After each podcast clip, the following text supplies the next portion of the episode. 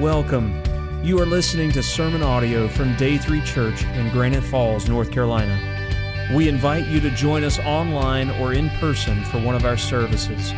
For more information about our church, please visit day3church.org. Day 3 Church. Experience a new day in your life. Have some information for you I want to share with you this morning. I, I looked up some, some numbers. I asked last week how many people there were in Caldwell County, and somebody in here said 80,000, and they, uh, that's pretty much it. Um, I, I, found out uh, it's, it's about 83,000 is the population of Caldwell County. And, and I, I was curious about some church statistics in Caldwell County. So I'm going to share those with you right now. Uh, I found that about 48 thousand people in Caldwell County are affiliated with church. That's 61%.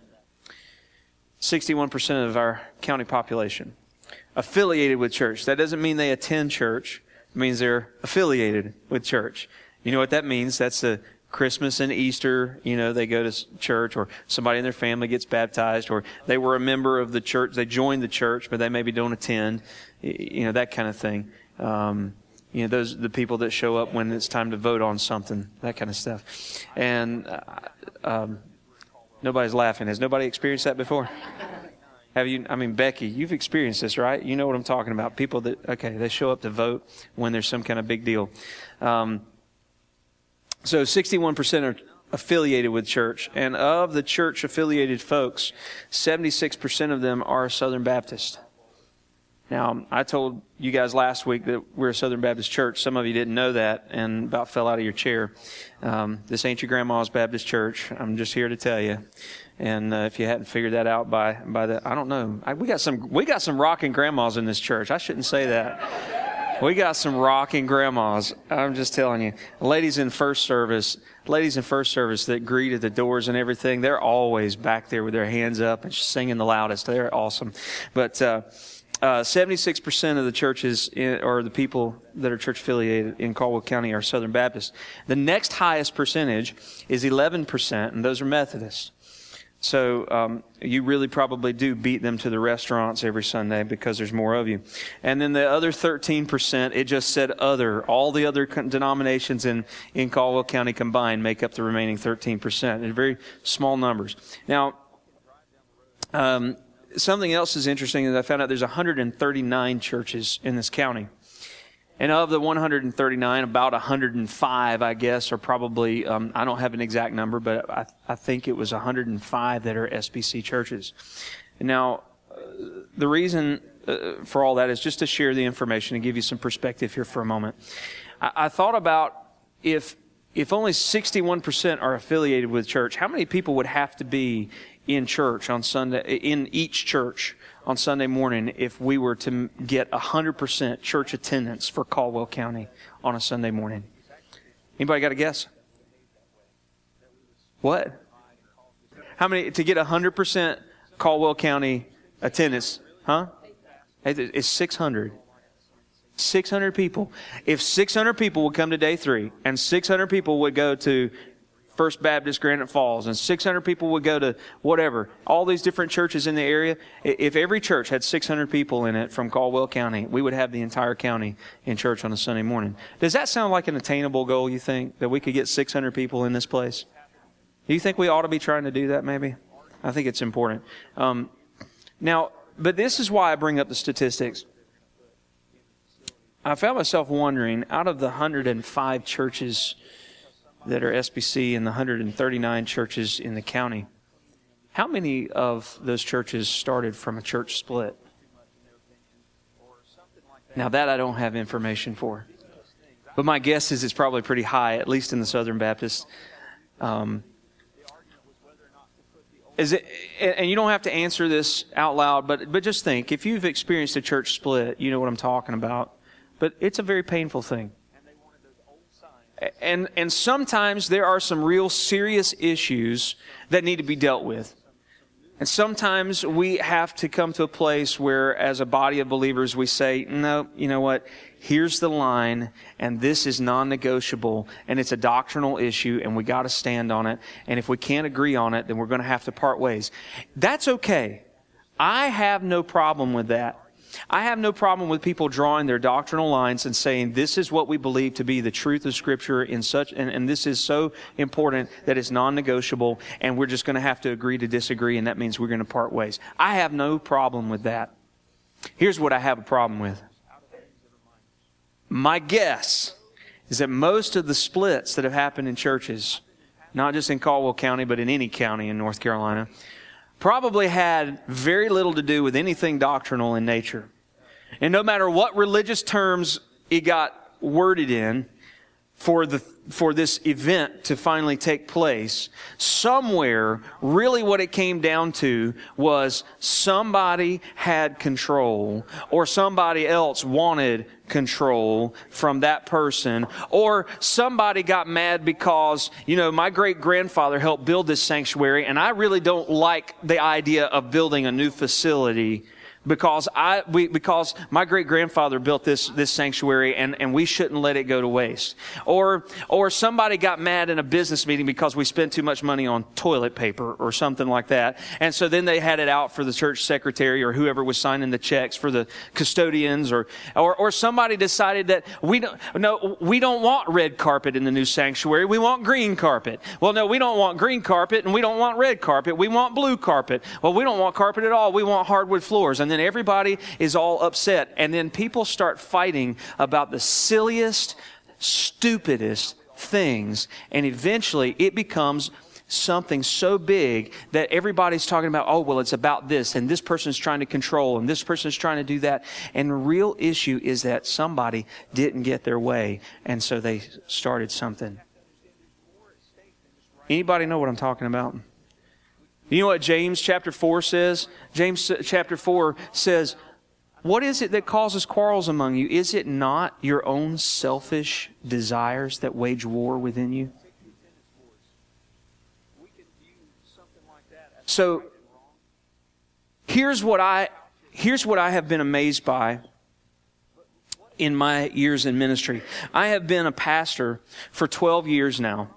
I've been ordained for about eight years eight or nine. I, have been in ministry for much longer than that. Before I was in pastoral ministry, I was in youth ministry. Before I was in youth ministry, I was in college outreach ministry. And, and I, I have seen so many things happen. I did not grow up in church. So when I got saved, I, I got saved for real. Okay? It wasn't like, Jesus loves me, this I know because my mommy told me so, and I had to go to church every day. It wasn't that. It was, I got saved. I mean, God did something incredible.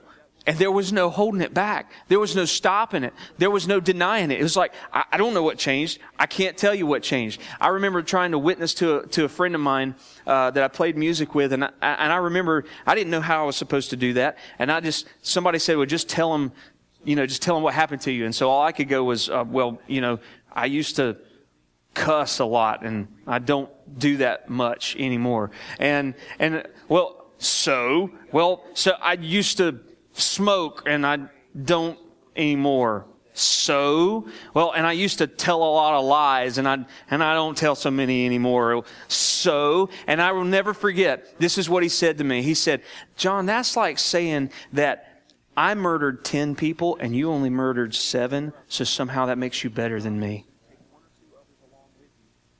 And I didn't know what to say to that. But the point is, I was trying to share my faith the only way I knew how. I mean, all I knew how to tell him was, "This is what happened." I, I don't, I, I don't know. I don't have the answers, right? But something really changed in me. And so when I saw conflict happening in the church, the first time I saw this, this petty, backbiting stuff going on, I, I thought, where, where am I? What? I, I thought, Church people were different than this.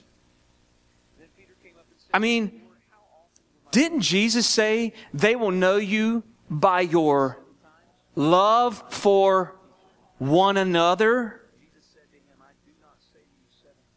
What, what is this? And then at the longer I was involved in church, the more I realized that's just kind of the way we operate. God forbid. I was flabbergasted. So, as I went through ministry, I did everything the wrong way. and I still do plenty the wrong way. But I learned from my mistakes. I told you last week we only learn by two ways, right? We learn from our own mistakes or the mistakes of others. I made plenty of mistakes. I made plenty of mistakes in this area of resolving conflict. I, I, didn't know how to handle this in a biblical way. As a matter of fact, nobody had ever demonstrated it to me or explained it to me. Because all I ever saw was, was the fighting. Once, you know, once you got to the point where you could see it. And so it, it really turns turns people off. And everybody in here probably has a story, and we could go around the room and take up about 10 services, everybody sharing their story of all the things they've experienced. Here, here's the thing. We need, as followers of Christ, to have a clear understanding of what God would want us to do when it comes to handling conflict. Some conflict is over an issue of sin, and some conflict is over an issue of preference. And some conflict is over just pure offense. People's feelings get hurt or they get angry. It may not even be a sin issue. It may be a personality conflict. But nonetheless, conflict happens. And it's inevitable. If you're alive and breathing, here's how you know, here's how you know that conflict is going to happen in some relationship in your life. Pinch yourself. Do you feel it? Put your hand in front of your nose, in front of your mouth. Do you feel air moving? Okay, you're going to have conflict in a relationship because you're alive on planet Earth with other people. By the way, I've heard somebody say many times before if you ever find a perfect church, don't join it because you will screw it up. Okay? Don't join it. Hey, guys, we are all this way. And we need to understand how to handle conflict because the last thing we need to do is misrepresent our Lord and Savior to the rest of this world. When the outside world looks in and they see how we behave, they don't see what Jesus said about why we would be known as his disciples. And so, what we need to do is we need to figure out how to do that well. What I want to do today is I want to share with you what I've learned from the scriptures over the years in my experiences in ministry about how to handle conflict in a way that honors God. And, and I'm not going to say that I've got all the answers because I don't. I'm not going to say that I have this down perfectly. You may see me fail at this in the next two weeks.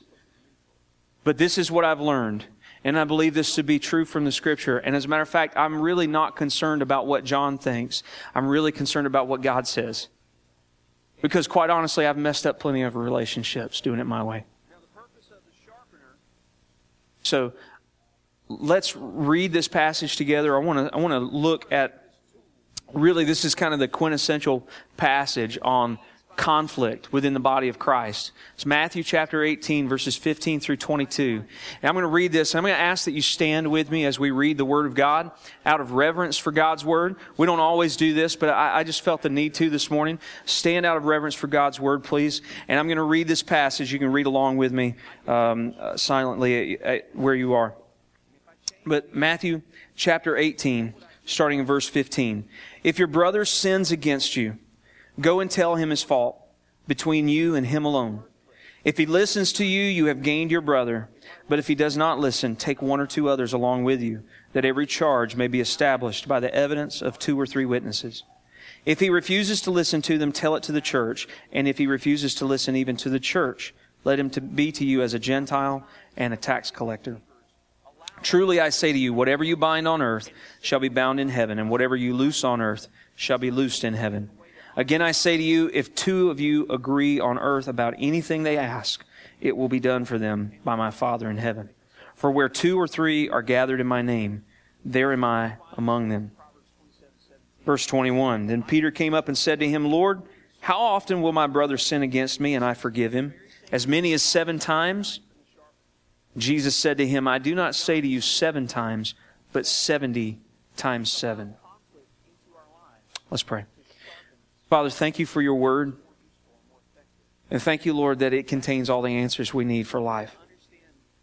I pray this morning that you would bless the reading and the studying of your word and that you would help us to apply it in such a way that we can bring glory and honor to your Son. In Jesus' name. And God's people said, Amen. Thank you. You can be seated.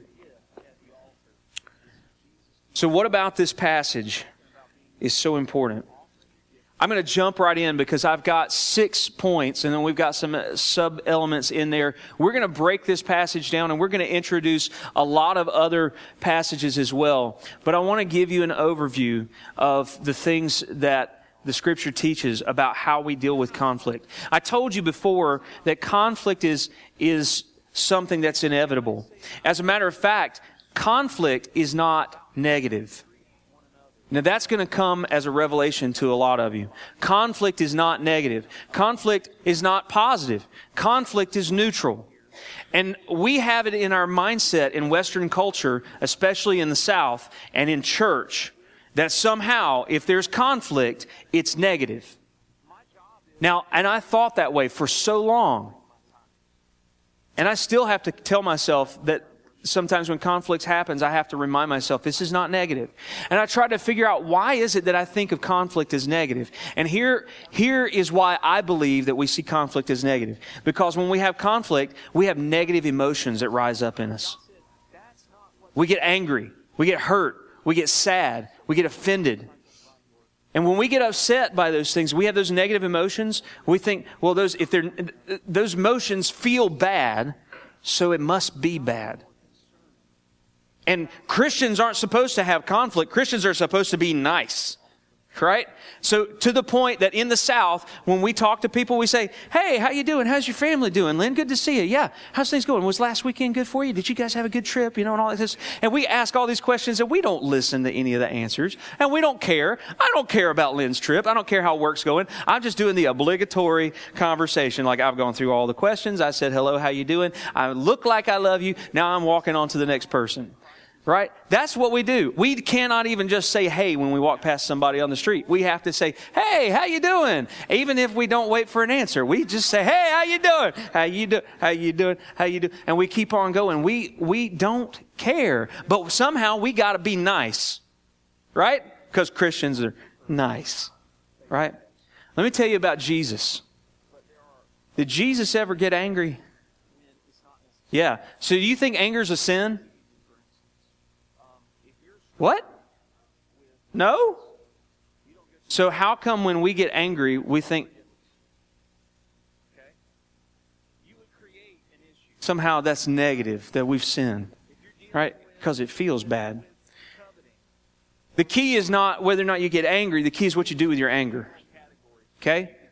The Bible says, be angry and sin not. Jesus, as a matter of fact, when he was angry one time, went into the church and yelled and screamed at everybody and cracked a whip, literally, and turned over the tables and destroyed everything. I'd say he was at, he was pretty mad. Right? That's an understatement. It, anger is not a sin. Jesus did not sin. And Jesus was angry. So we know anger is not a sin. What we've got to do is understand that conflict is neutral. Let me give you an example. I forgot my knife sharpener today. I meant to bring it. But I want to show you this. Here's my pocket knife. I'm going to pretend this pen is my knife sharpener. Um, this knife is a tool. Covered in pocket lint right now.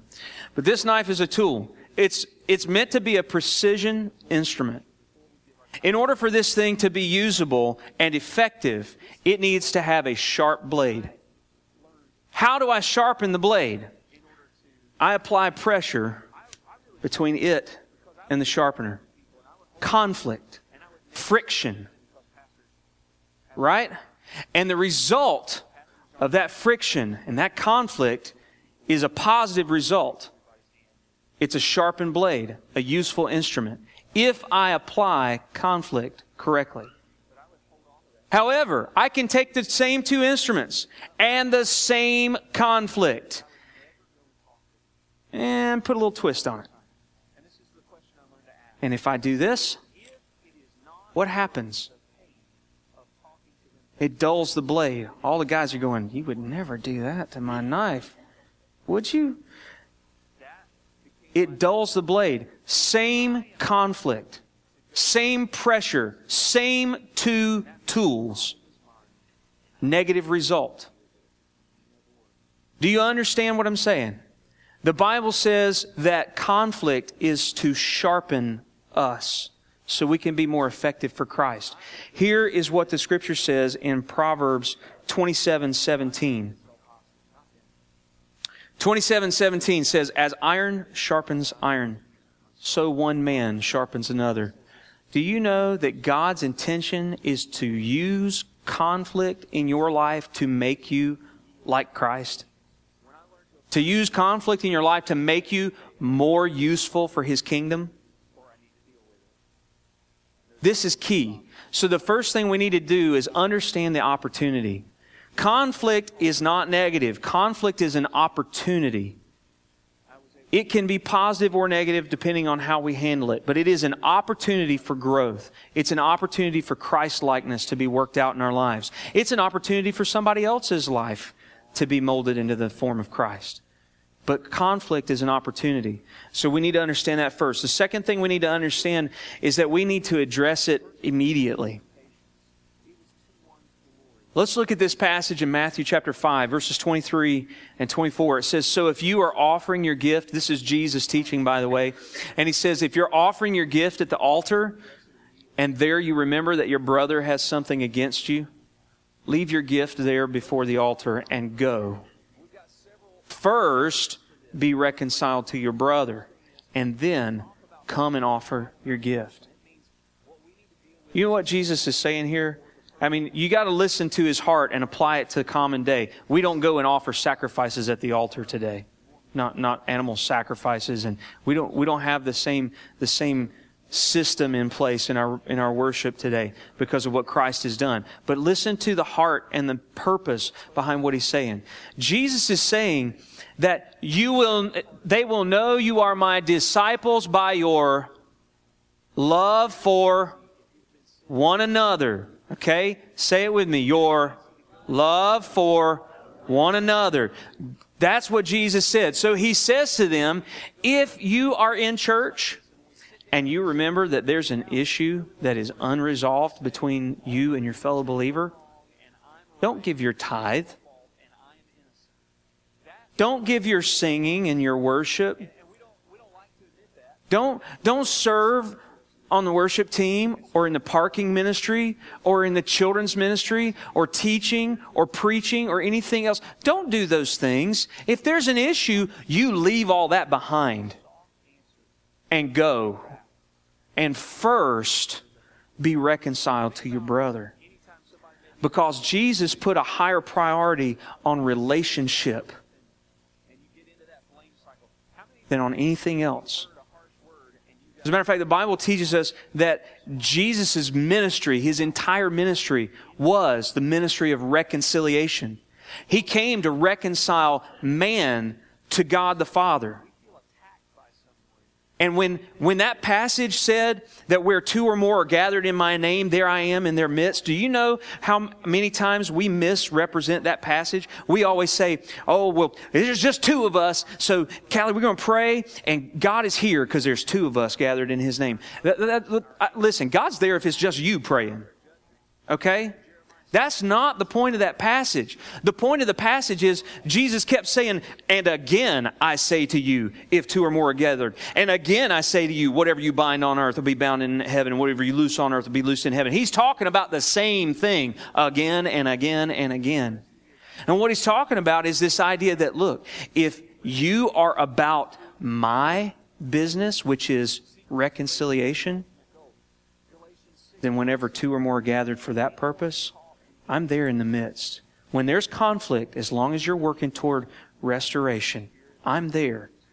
That's what that passage means. So Matthew 25 says, Jesus says, you need to go and address it immediately. He put a higher priority on the relationships. But I want to say this to you though. Be careful. We got to learn to be wise as believers in how and when we address these things. You know, sometimes there's not really a need to talk to a person about an issue. I told you before that some conflict comes from sin, and some conflict comes from personality clashes, and some conflict just comes from pure offense. Who knows what causes it? You know, maybe you're just crazy, and I didn't do anything, and you're mad, right? It could be anything, okay? Maybe I'm crazy. I probably am. But the issue is that we have to we have to realize is sometimes it's just not a wise thing to do. I mean, really, if you're struggling with lust and you lust after someone, do you really need to go and confess it to that person and say, "I'm sorry, I need to ask your forgiveness. I've been lusting after you." That's probably not pretty wise, right? Because then some spouse is going to get really ticked off, right? That could be a big problem. And sometimes we get offended with people and they don't even know it. They didn't intend to do anything to offend us. And their heart is perfectly clear before the Lord, and we're the ones that are in bondage. And we're struggling. And if I got an issue with Joel, and Joel has no clue I got an issue with him, and I'm the one dealing with it, sometimes it's just something I need to deal with between me and God. And I still think it's the same principle. Go and take care of that first. Go away from all that other stuff and get right with God and say, God, look, I'm dealing with bitterness and resentment and unforgiveness, and, and I need you to help me. And, and I'm going to choose to do this the right way. I'm going to choose to let it go. Sometimes we need to learn that we need to let go. I want you to look at this passage, Proverbs 19:11. A person's wisdom yields patience. I'm going to stop right there. A person's wisdom yields patience. Now, listen. Imagine yourself in the scenario I just described. And instead of going to the person, instead of saying things maybe you shouldn't say or reacting in ways you shouldn't react, if you were to hold that back and deal with that privately between you and the Lord, you think that's wisdom? I think that's wisdom. And it yields patience. Do you know what patience is? I mean, you know what the King James word for patience is? This word that's translated patience in the King James? Long suffering. That's what patience is. Suffering long. Sounds real fun, doesn't it? Absolutely not, but it sounds very Christ like. Person's wisdom yields patience. It is to one's glory to overlook an offense. That's hard to do sometimes. This is the measure that the conclusion I came to when I struggled with how do I figure, and this is still what I ask myself. I, I have to remind myself that there are times when I need to address it with the person, and there's times when I don't need to address it with the person. And this is what I use. If it's not worth talking face to face, then it's not worth being or staying offended. If I'm not willing to go and talk to the person, then I really need to figure out am I being petty? Or is this something I just need to deal with myself because I, I'm the one with the problem. And maybe maybe they did something wrong and I need to forgive. But if their heart's clear, maybe it's just me. If I'm not willing to address it face to face, then it's not worth being offended or staying offended over. And so that's the measure we ought to use, I think. So either need to address it immediately or let it go. Either way, you deal with it now. The third thing is we need to focus on the problem, not the person. Focus on the problem, not the person. And there's several parts to this, so we're going to break this down. How do we focus on the problem, not the f- person? The first thing is we got to learn to deal with the sin issue or the personal offense at hand. Sometimes you do need to go to a person and deal with it. And when you do, you're going to deal with the sin or the offense. You're not going to deal with anything else. Isn't it just like us as human beings? I know this about you guys because I know about me. Okay? Isn't it just like us as human beings to be mad or hurt about something and start off talking about what you did to me, Scott, and that just really hurt me. And by the way, you know what? Yesterday you did this. And you know what? As a matter of fact, two months ago you did this, Scott. And you know, I've just really been ticked off with you for the past three years because I'm just tired of the way you always, and we get into everything else except what the issue is. And that takes us into the next part of the problem First of all, it says go and tell him his fault. Okay, so you're dealing with the fault. The next part of this is that we when we focus on the problem, not the person, is we need to learn not to attack the person. Because we start getting into the blame game. Well, this is your fault. You did this, and you are wrong, and I am right, and I'm innocent. And that's how we act as human beings. That's just natural. And, and so we've got to learn not to attack the person. The person is not your enemy. They're your brother or your sister in Christ. Amen? The person is not your enemy. Who is our enemy? Satan.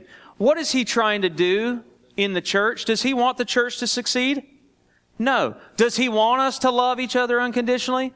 No. Do you think if Jesus said, you'll be known by your love for one another, that Satan's going to go, oh, well, I lost. He's going to attack that very thing. He does not want us to be known by our love for one another. We have to be diligent. We don't need to attack the person and blame the person.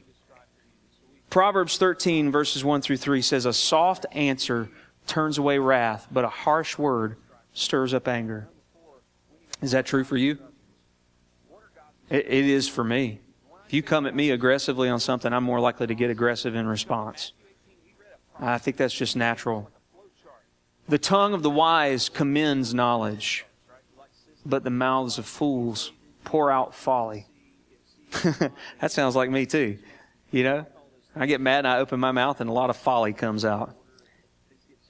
The eyes of the Lord are in every place, keeping watch on the evil and the good. You know what that last verse is saying? Hey, look, do the good thing. It's hard, but it's good. So do the hard thing because it's good. Don't do the easy thing. That's bad. And don't worry about it. Because the eyes of God see all the good that's being done and all the evil that's being done, and He's the only one you got to worry about answering to. Amen? Okay, so we don't attack the person. And the next thing we've got to understand is we've got to seek the restoration as our, our ultimate goal. Restoration is the point. What do we say the ministry of Jesus was about? Reconciling God to man. And then also within the body of Christ, He's reconciling us to one another. We're part of a family now. I mean, how many parents, I mean, don't, don't you parents make your kids work things out? Don't you want them to, you know, hug and make up and all that kind of stuff? Like, don't fight all the time. I understand you get irritated with your brother. I understand you get irritated with your sister. But guess what? That's your brother. That's your sister. You need to love them. Because I told you to. right? And that's what Jesus did. Jesus is like, you need to love your brother because I told you to. It doesn't have anything to do with whether or not you feel like loving your brother. It's a command. It's like when mama says, or else, you know you better move. And, and, and you don't want her to count because then you're in trouble. So seek restoration as the ultimate goal. Here's what Galatians 6 1 says Brothers, if anyone is caught in any transgression, what's a transgression? Sin. All right. If anyone's caught in any transgression, who you who are spiritual, oh, you who are spiritual should restore him in a spirit of gentleness. Paul's Paul's kind of kind of appealing to their pride a little bit and saying, if you're spiritual, if you're mature, if you're a mature believer, you'll do the right thing first. Restore them in a spirit of what? Gentleness gentleness. Restoration is the purpose. And then the warning keep watch on yourself lest you too be tempted. You know, you probably all heard that people say, but for the grace of God, there go I.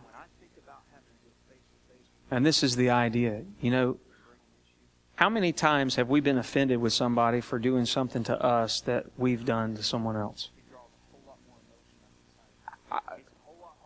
Guilty.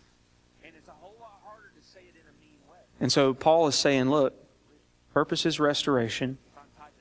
Approach people with gentleness and watch yourself lest you be tempted. And then we need to strive for unity. Philippians 2, verses 1 through 4 says, Therefore, if you have any encouragement from being united with Christ, if any comfort from his love, if any common sharing in the Spirit, if any tenderness and compassion, Then make my joy complete by being like minded, having the same love, being one in spirit and of one mind. Do nothing out of selfish ambition or vain conceit. Rather, in humility, value others above yourselves, not looking to your own interests, but each of you to the interests of the others.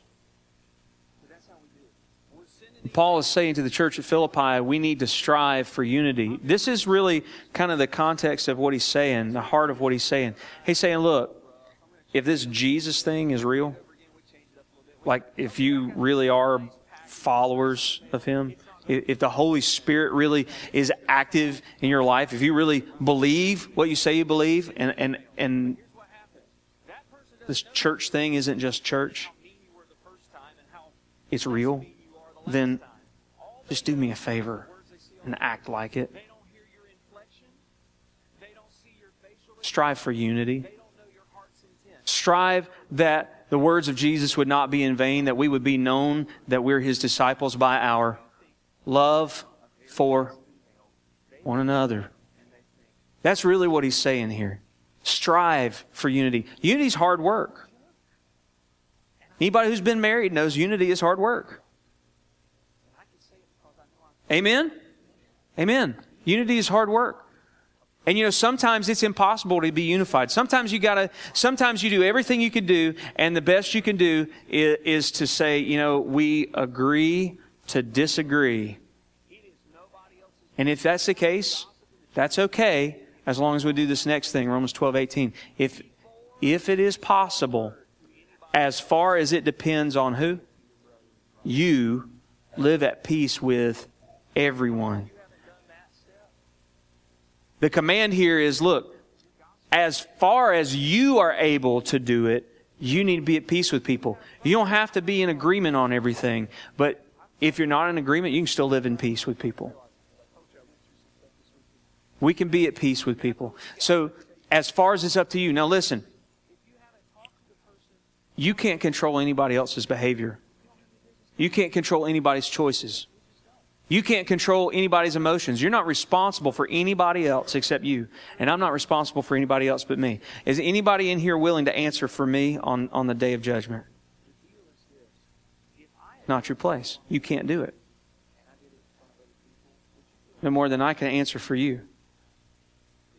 And so you may do the right thing and be long suffering in your wisdom and experience great pain and never achieve unity. And as far as it is up to you, you need to live at peace with those people. That's your part. Their part is the same for them. And if they're not doing it, God sees the evil and the good. Don't worry about it. Right? So focus on the problem, not the person. The next thing is we need to follow God's instructions. And what I mean right there is, is that really God's laid out a process in Matthew 18. He's given us really some, some, some guidelines, some criteria. And this was really helpful for me because I, am that, you know, analytical person. Give me a, give me a flow chart, right? Tell me if A, then B, if B, then C. If C doesn't work, go back to A. If A doesn't work, then, then go to F and Q and, and, and, but here's the chart. And these are your steps. Give me the steps. Cause see, I was a math teacher for almost 10 years. And that's how my brain works. It's like, give me the formula, I'll plug in the numbers, and I'll get the right answer. That's what I want. Give me the, give me the steps, because I know if I just plug the right things in, I'll get the right answers. It doesn't always work that way, by the way, in life. But, but that's what I like, is the list of steps. And so this is what Matthew 18 teaches. First of all, in verse 15, it says that we should go personally. If your brother sins against you, go and tell him. Now, I want to stop here for a minute because I want to say something I think is really important for church people to understand. Because I know, I, I know you will never believe this, but it really happens. Some people think that going and telling a person and dealing with this Matthew 18 step can be done with an email. Some people think it can be done with a um, text message. Some people think it can be done with a voicemail. And, and I know that those things didn't exist in Jesus' day. But I think at the heart of what he's saying, that he would say to us, no, that, no, that's not what I said. I said, go and tell. If you can do it face to face, that is the way to do it. And if you, and if you can't, phone call is fine, but don't leave it on a message. Face to face is really what Jesus is talking about here. This is important, people, because look, I, am confessing, this is confessions of a pastor this morning. I have made this mistake many times. And I'll tell you what I know is going to be true for you because I know it was true for me. And I also know what I've seen in other people's lives as I've dealt with things for 12 years in ministry. I will tell you, this is what happens. I get offended and I decide I'm going to address you on this offense because it's so important. I can't let it go. I'm going to follow Matthew 18. I'm going to do step one. I'm going to go and tell her. It's late at night. My schedule's busy the next day, and it's just it's just too inconvenient to try to arrange a meeting. I know. I'll, I'll send an email.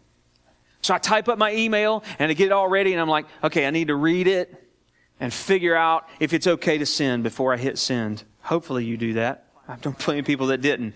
And and you read over it and you go, ah, it sounds a little harsh. It's not I didn't mean it sound that way. So I'm going to change it and edit it. And, and you do that and you read over it again. And you, maybe you edit it a few times. And then when you're done, you go, yeah, that's good. And you send it on. Let me tell you, don't ever do that, first of all. Okay. Just, just don't. Just no emails. No emails. Okay. At the very least, ask your wife. Okay. She will tell you, don't send that, please. Don't send that. No emails. Because what happens is when the person reads the email, they don't hear your inflection. They don't see your facial expressions. They don't observe your body language. And they don't know how rude you were the first time and how many revisions you went to to be this nice. They don't know that. You do, but they don't know. And all they know is the words they see on the screen and how they feel when they read it. And if you've ever gotten one of those emails, you know exactly what I'm talking about. Oh, the nerve of them. What a jerk. Those church people. I can't believe people in church would act this way. It, if you've not experienced this, just wait. Send an email and you'll find out. Send an email. It, it's, it's not good personally go and tell somebody. Second of all, privately. Verse 15 says, between you and him alone. Alone. Third thing, respectfully, verse 15. Tell him his fault. You know, look, that alone thing has a lot to do with the respect thing. Because if I confront you on an issue in front of other people, no matter how many nice words I use, you think you get upset? If, if you perceive that I'm criticizing you or faulting you in front of other people, you'll get upset. Even if I didn't mean to, I may not even be confronting you. I might just be having a conversation, not realize how, how it came across to you. Maybe nobody else in the room took it the way you took it, but you did. And you get offended. Or the other way around, I can get offended. And everybody go, what's his problem? Why is he so upset? Because when we do it in front of other people, it's not respectful. It shames people. It embarrasses people. And yet we do that. And so we need to be respectful and go privately. And then the next thing we need to do is understand that Jesus is teaching that we go repeatedly. He lays out a three step process, which some people take it as literally three steps. I believe it's, mo- it's more than three steps, but it's three levels. And the first one is one on one. Try and go work it out one on one. Because look, sometimes to, you ever had a problem with your spouse or your kids that took more than one discussion to work it out? If it didn't work out the first discussion, did you immediately go to a counselor? No. If it doesn't work out the first time, do you immediately go to the pastor? No. If your kids can't agree on something the first time, do you tell them, okay, well, now it's time for me to step in? Probably we do more often than we should, honestly. That's something we're working on in our home. But the, the deal is, we're supposed to go and do it one on one. respectfully, so that, and, and try to work it out. And if that can't be worked out, then we go to the next level, which is number five, include accountability. Verse 16 says that every charge may be established by the evidence of two or three witnesses. Now, here's another thing. I, I know I'm, I'm, this is like spoiler alert. I know I'm really bursting your bubble this morning. You probably are not going to believe this because I know you guys are not this way. And I know that nobody in your family is this way. And I know that probably none of the people you've ever been in church with are this way. But I've got to tell you something because it really is true. I'm going to let you in on a little secret church people will lie. And they will lie about you. And they'll do it to other people behind your back. They will. They will. And if you don't think it's true, just look look at your own life and see, oh, have I ever done that? Because you probably have, because I probably have. We, we, will, we will lie to people. And you know, there's some people out there, um, this may sound amazing, but I have had pastors lie about me publicly and change their story with everybody they talk to. Can you believe that church people would do that? Can you believe that pastors would do that? Now, I'm not saying that that's excusable. That's not excusable, especially not for a man of God. But what I'm saying to you is it happens. And so Jesus says, look, if you can't work it out one on one, you need to go to that person with somebody else so that every word can be established. There are some people, guys, that I just won't meet with without a third party. I don't know if you've ever had that experience, but there's just some people that it's like, look, I've tried to work this out with you. I, I, I'm willing to work this out with you, but there's going to be a mediator. And if they're not in agreement with that, you can't make them do it. You just say, okay, that's as far as I can go. I mean, really. So include accountability. And the last part of that, last step is appeal to authority when necessary. What Jesus said in 17, verse 17 was, if he refuses to listen to them, then tell it to the church. Now, some people think, have interpreted that over the years as, you know, you, you need to publicly expose somebody's sin in the church service on Sunday morning and they have to repent in front of everybody. And I'm not saying there's not a time for that or, or a reason that maybe that's okay sometimes, but I think that that's generally not what Jesus is talking about here. He's saying, look, you know, at some point you need somebody else to step in. Sometimes you need accountability. You just need other people there to see that you're trying to work this out and, and that they're, they're being unresponsive. But sometimes you need somebody to step in. Uh, in, in your home, when it gets to that point with your kids, don't, isn't that when mom and dad are supposed to come in and say, okay, look, you guys have had opportunity to work this out. You can't work this out. Now I'm dealing with it. This is what needs to happen. At, at, in the church, it's the same way. I, I think that when there's an issue like that between believers and it can't get worked out, that's when you go to one of the pastors or you go to a deacon or you go to your leadership team people and you go, look, there's an issue and I really need some help because I don't know what to do. And then that process might take several meetings. It's not a one time thing. Okay? And at work, how do you apply this? At work, who would be the authority? Your boss, your supervisor, right? So if you can't, so, I mean, if you go to your boss or your supervisor about a coworker before you ever talk to the coworker, you think that's going to be good? That's probably not going to be a good working environment. Okay? So go to them personally. Try to resolve it personally. If you can't, then go through the process and go to your boss and say, look, this is the issue and I'm not really sure what to do. If it's a problem in your marriage, do the same thing. And then at this point you say, you know, okay, let's go see the pastor or let's go see a counselor. Let's go, let's go get some help. That's the idea here. All right. So that's the process. We need to follow God's instructions. The fifth thing that we need to do is we need to be quick to forgive. Matthew 18, verses 21 and 22, Peter said, Lord, how often, how often should I forgive when my brother sins against me? And then he asked, as many as seven times? But, and what he's really saying is, look, the Pharisees and the religious teachers have all been teaching us for a long time, seven times. Forgive them seven times. And, and so he's saying, how often should I do it? Seven times? And Jesus says, no, 77 times.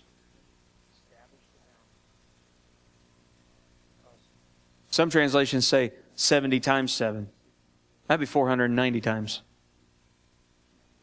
Jesus is using a literary device called hyperbole. It's extreme, it means extreme exaggeration. He's using that literary device to say, look, here's the deal. It's not seven times. It's basically all the time. All the time.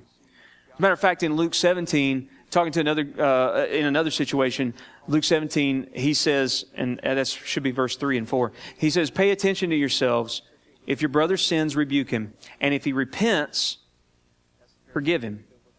And if he sins against you seven times in the day and turns to you seven times saying, I repent, you must forgive him.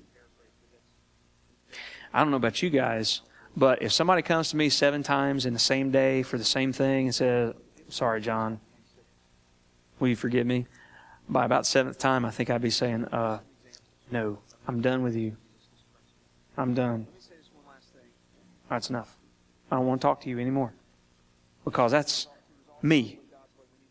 That's John. That's the flesh. And Jesus says, No. He repents. If he asks forgiveness, you have to. Why? Because aren't you so glad that God doesn't turn us away?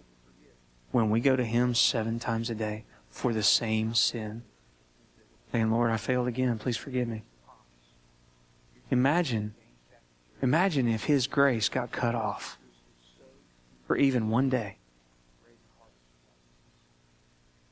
Where would we be? And Jesus said, Look, if you belong to me, your ministry is the same ministry as mine, reconciliation. They will know that you are my disciples by your love for one another. Forgive. We have to be quick to forgive. And the last thing is we have to love unconditionally. Colossians 3 12 through 15 says, Therefore, as God's chosen people, holy and dearly loved, clothe yourselves with compassion kindness, humility, gentleness, and patience. Bear with each other and forgive one another if any of you has a grievance against someone. Forgive as the Lord forgave you. And over all these virtues, put on love, which binds them all together in perfect unity. Doesn't this kind of sum up everything we've talked about? Unity and gentleness, and compassion and humility and righteousness and handle it in the right way and forgive.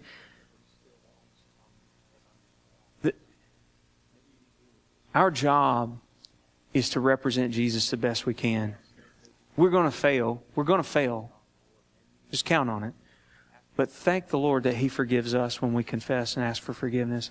And thank the Lord that He loves us unconditionally. Don't you love your kids un- unconditionally, parents? They might make you angry enough to bite the head off of a, a hammer or something. You know, just, they might just drive you crazy sometimes. But you still love them. And don't let anybody do anything to harm them. Because all that anger you have towards them at that moment, as soon as it comes from somebody else, Mama Bear comes out. Papa Bear comes out. You don't speak to my kid that way. You don't look at my kid that way. You don't touch my kid that way. As we love them, no matter what. You know, there's a passage, I, I, wish I could remember the reference. It's an Old Testament reference. But it says that in the Old Testament that the Lord is a dread warrior. And it talks about him coming to the rescue of his children. Did you know that God feels about you that way? Don't let anybody go after my kid. Don't let anybody go after my kid. That's how God feels about us. And we're supposed to love unconditionally. Now, look, I want to say this one more thing about loving unconditionally because I think it's really important that we understand we can love even when problems don't get resolved. And we should. The problem, even if it doesn't get resolved, doesn't mean that we don't have to love, but it does it may mean sometimes that we have to set boundaries. If you've ever had a loved one, family member, a friend who's dealt with addiction, You know what I'm talking about. Sometimes, sometimes you have to say, I love you by setting boundaries. Sometimes you have to go, you know what? I forgive you and I love you, but from now on, this is the line, and we're not crossing it. And I know it's hard to believe that the Bible would teach such a thing, but it does. It, does. And sometimes that's an act of love for the other person. If you're dealing with a person who has a substance addiction, that act of, that's, that's an act of love saying, you know what? I love you and I forgive you and I will never stop loving you and I will always forgive you when you mess up. But here's the deal. If you cross that line again, I'm not going to bail you out because I love you. I'm going to let you experience the consequences of your own behavior because I love you. Or you say to a brother or sister in Christ that has a chronic problem with lying, I love you and I forgive you, but I'm drawing the line right here. I cannot be associated with you. And you think, that's not nice. That's not Christian because it's not nice. Look at 2 Thessalonians 3. And as for you, brothers and sisters, never tire of doing what is good, but take special note of anyone who does not obey our instruction in this letter. What is that letter? It's a part of the Word of God. The instruction from the Word of God. If they are disobedient to the instruction of the Word of God, what does He say to do? Do not associate with them. For what reason? In order that they may feel ashamed. Are you, are you serious that Jesus would want me to withdraw from a relationship and allow that person to experience shame? Absolutely. Because that conflict is intended for their holiness. And they get to choose what twist they put on the situation. And you get to choose what twist you put on the situation. If you do it right, they may still do it wrong. And when they do it wrong, they need to experience the blunt edge that it results. So the Bible says, disassociate. Let them feel shame. Let them experience the consequence of their sin. Yet, do not regard them as an enemy. That's loving. That's tough, but it's loving. Don't regard them as an enemy, but warn them as you would a fellow believer. I would even say, warn them as you would your children.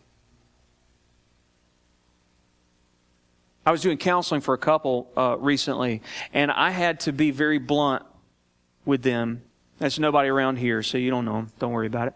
But I had to be very blunt with them, and I had to just say, look, I am saying to you what I would say to my daughter or my son if they were sitting in front of me. And if I did not say it to my kids, I would be a bad father. And if I don't say it to you, I would be a bad pastor. I have to tell you the truth because I love you. And I'm warning you, if you don't, then you will experience. Don't do it because I'm wanting to shame you. Doing it because I love you. And that's what God tells us to do. Here's some other verses, if you're not convinced, that tell you about people not to associate with. There's quotes around these. They're not quotes from the scripture. They're, they're, they're paraphrases. But 1 Corinthians 5 tells us not to associate with those who call themselves believers, uh, that, but live in unrepentant, immoral lifestyles. Not to associate with them. Um, Proverbs 22 tells us not to make friends with people who are quick tempered. Don't be friends with a hothead. That's basically what it says. Psalm 26 says, Don't associate with people who are deceitful and lying and hypocritical. Hypocrites, by the way, are not people who fail. They're not people who make mistakes in areas that, you know, they, I believe this is a sin and yet I've done it. That's not a hypocrite. A hypocrite is a pretender, a deceiver. So, those are some other examples. Let me say this one last thing before we go to the invitation. If we do this, here's the promise from the Lord. James chapter 3 verse 18 says, Peacemakers who sow in peace raise a harvest of righteousness. Now, I want to explain to you, in case you don't know, the difference between sowing and, re- and sowing and, and planting. Planting is when you dig a hole and you put a seed in it and you cover it up and you water it and all that and you want to grow this plant. It's very specific. Lots of attention to one thing. Sowing is when you grab a handful of seed, you scatter it. This. And the word says, peacemakers who sow in peace, who sow peace into the soil, will raise a harvest of righteousness. That's the promise from the Word of God. So our job is to be peacemakers. Romans 12, 18, as far as it is possible for you, as far as it's up to you, be at peace with everyone. Sow peace, reap righteousness. That's God's promise. Let's bow our heads.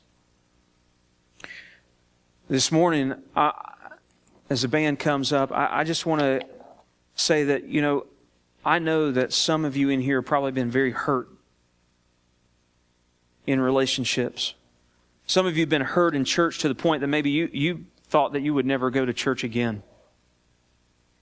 Some of you have issues right now that you're dealing with that maybe, maybe you need to address somebody and you haven't. Or maybe you need to forgive somebody and you've not been willing to. Maybe you know that you have something to ask forgiveness for. But in some way, God's got something specific on your mind or on your heart today. And, and I just want to, I want to beg you, please, don't leave here today without doing something about it. If you walk out of this room and you don't deal with whatever God's laid on your heart, then the likelihood that you will deal with it after you leave this place is very slim.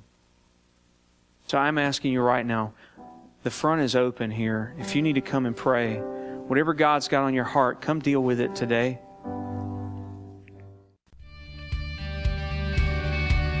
Thanks for listening to this sermon audio production from Day 3 Church. We pray that it has ministered to you. For more information about our location, service times, or other sermon podcasts, please visit us online at day3church.org. Day 3 Church. Experience a new day in your life.